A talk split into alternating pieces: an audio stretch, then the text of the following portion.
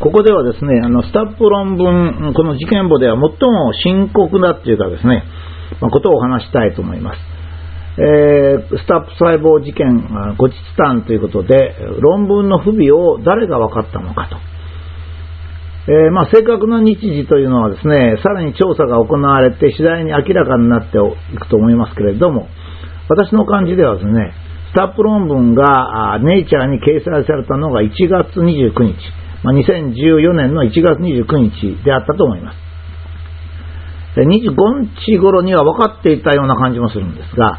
ネットで最初の欠点の指摘があったのが、確か6日後の2月4日ではないかと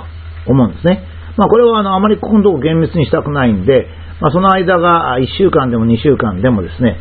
まあ、あのそのネイチャーに論文が出てから指摘があったのは出てすぐではないかというふうに思うんですね。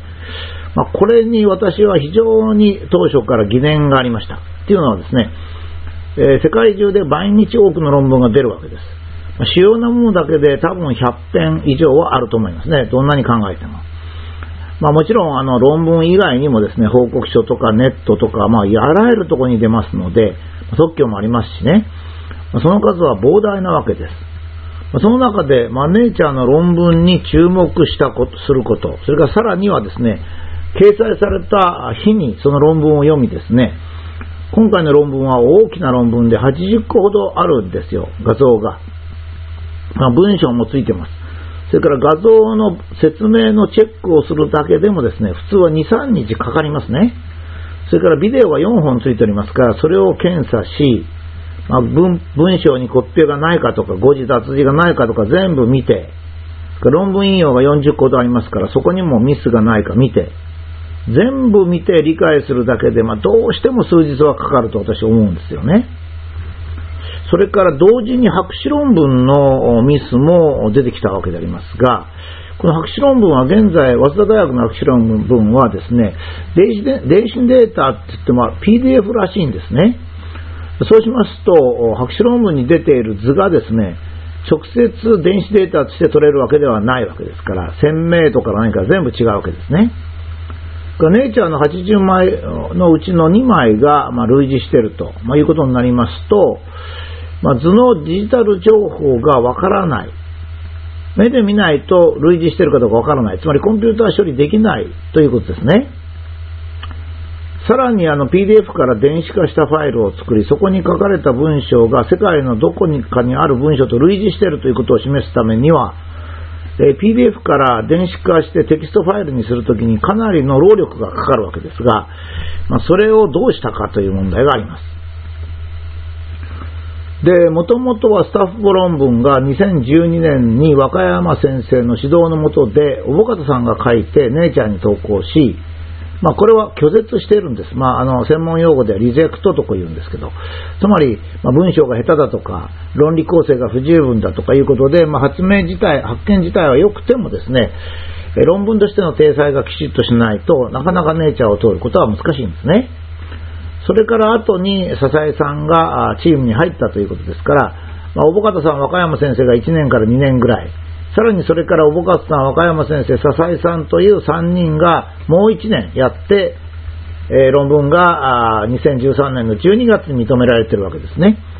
それから、まあ、もう一つは論文が2013年の3月10日に出されてから12月20日に認められるまで、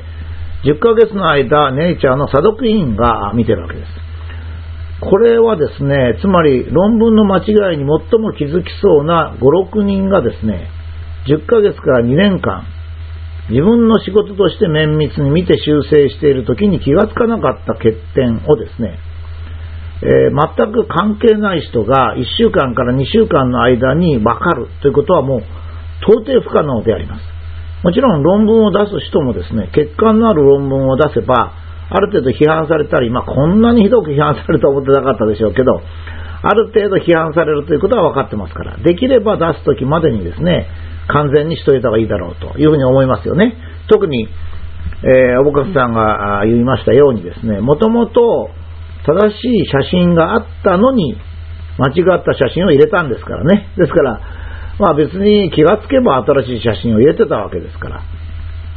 で、皆さんはですね、よくあの、学者にあるまじきとかなんか言ってますけども、いや、査読っていうのはそんなに甘いもんじゃないんですよね。まあ、これはもう学科、論文を出す人はよく知ってるし、私もまあ、査読をしてたわけですが、まあ、その分野で最も学力もあり、経験もある学者が複数で綿密に見てですね、おかしいところを指摘するわけです。例えば私の分野ですとね、まあ、世界の学者の名前はみんな知ってますし、それからしょっちゅういろんな学会で、世界のアメリカとかヨーロッパの学会で会いますしね、まあ、論文は大体目通しますから、これまでのデータなどは全部頭に入ってるわけですよ。だから、まあ、文章も若干特徴がありますから分かりますね。なんとかさんつったら大体こういった文章だなと。あグラフ、大体こういうグラフだな。まあ、研究の仕方っていうのがそれぞれの学者によって違うんで分かるわけですね。で、まあ、図表がですね、論文に提出されるときにどういう形で提供されたか分かりませんが、私の場合は手持ちの図表とか画像のうちですね、最も鮮明なものを選んで、えっ、ー、と、あの、論文に投稿します。それはまあ、原図と言ってもいいんですが、原図というのもなかなか難しくてですね、原図が1個ではないわけですよね。例えば、非常に詳細に撮った図から、それをちょっと画質を落としたような図もあるんですね。まあ、昔の写真と違いますから、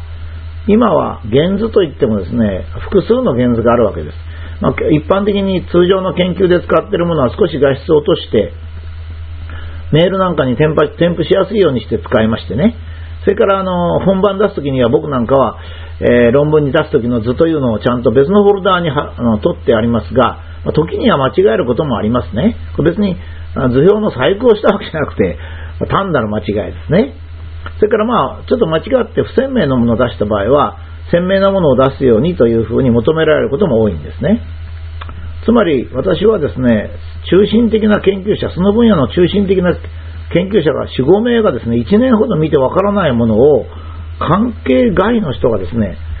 1、2週間でわからずないんですよ。動機はですね、あの、論文を出す方、もしくはあの、査読する方は、ちゃんとした論文を出したいという希望がありますね。それからクレームをつける方法は、この論文にケチをつけたいっていうなんか動機があるわけですね。その2つの動機はま同じようなもんじゃないかと思うんですよ、力としては。つまりこうなりますとね、私はね、この論文が1月29日にネイチャーに掲載されることをあらかじめ知っていて、そしてこの論文の不備かですね、おぼかたさんの研究の欠点が分かってる人ですね。例えば、あの、おぼかさんは割合と全身的な力がある人が、としますね。そうします。そういう人はね、細かいことはあまり気にしないんですよ。前ばっか向いてますから。だから写真の取り扱いが普段からちょっとまずいことがあってね、例えば検討会中に、おぼかさんその写真違うんじゃないですかって言ったら、大川さん、あ、そうです、そうです、なんつって入れ替えるというようなことがしょっちゅうあることを見てると。これは人によって性格がありますからね。だから、あらかじめですね、例えば利権の中のデータを持ってる人じゃないかと思うんですよ、私は。それから何回か研究会に出てですね、大勝さんの特徴を知ってる人ですね。で前から目をつけてたんじゃないかと思うんですね。どうもあのあの人は、ちょっとこう、落ち、落ち度じゃないけども、うっかり屋さんだと。それから前向きに物事をやるんで、まああの、私なんかももう、あの、原発の時に2011年に誤字脱字でものすごくね、あの、言われましたけど、やっぱり毎日毎日必死になって、あの、原発の記事なんかを書いてますとね、もう誤字脱字をね、見ることができないんですよ。これはね、あの、私、別に言い訳するわけじゃないんですけどね。それから、あの、もう、皆さんね、お母さんとかそういう人から、お子さんをどうしたら助けていいかっていうメールがですね、まあ、一日に何千と来ると。まあ、できるだけ答えたいと。まあ、その中で情報も提供していきたい。もうね、誤字脱字を注意されてもいいやと、まあ、こんな感じになった時あるんですよね。おぼかつさんもそう言いたいと思います。もちろん、そう言えないんですよね。あの、誤字脱字がいいなんつったら、これも大変ですからね。まあ、そういうことじゃないか。つまりですね、私はですね、あの、ネットで指摘した方が何らかの犯罪を起こしている可能性が高いと思うんですよ。つまり、人のデータを盗んだんじゃないかと思うんですね。おぼかつさんのデータをあらかじめ盗んでなければ、あんなに早くですね、えー、書けないんじゃないかと思うんですよ。で、マスコミはですね、サムラゴーチさんと同じなんですけども、あの指摘が犯罪性があるかどうかということを考えなかったんじゃないかと思うんですね。だからこれは、えっ、と、僕さんの2枚の写真の間違いなんか大した間違いじゃないと思います。私はそう思ってる。今でもそう思ってるんですね。だからもし身内にですね、論文を作成してる時に間違いを指摘しないで、つまり、おぼかさんそこまずいんじゃないかって指摘しないで、博士論文もよく知っていて、本人の不十分なとこよく知っていて、それを出た途端につくという人がいたとしたらですね、これは研究者としては辛いですよ。っていうのは、あの、研究っていうのはね、それほどあの、会計帳簿みたいに何回も何回もチェックするようなもんじゃないんですよね。え、非常にデータも膨大で何千とあるデータからパッパってやっていくんですから。それからその人にやっぱり今言ったように特徴があるんですね。慎重な人もいれば。まあちょっと乱雑だけども全身力があるっていう人もいますからね。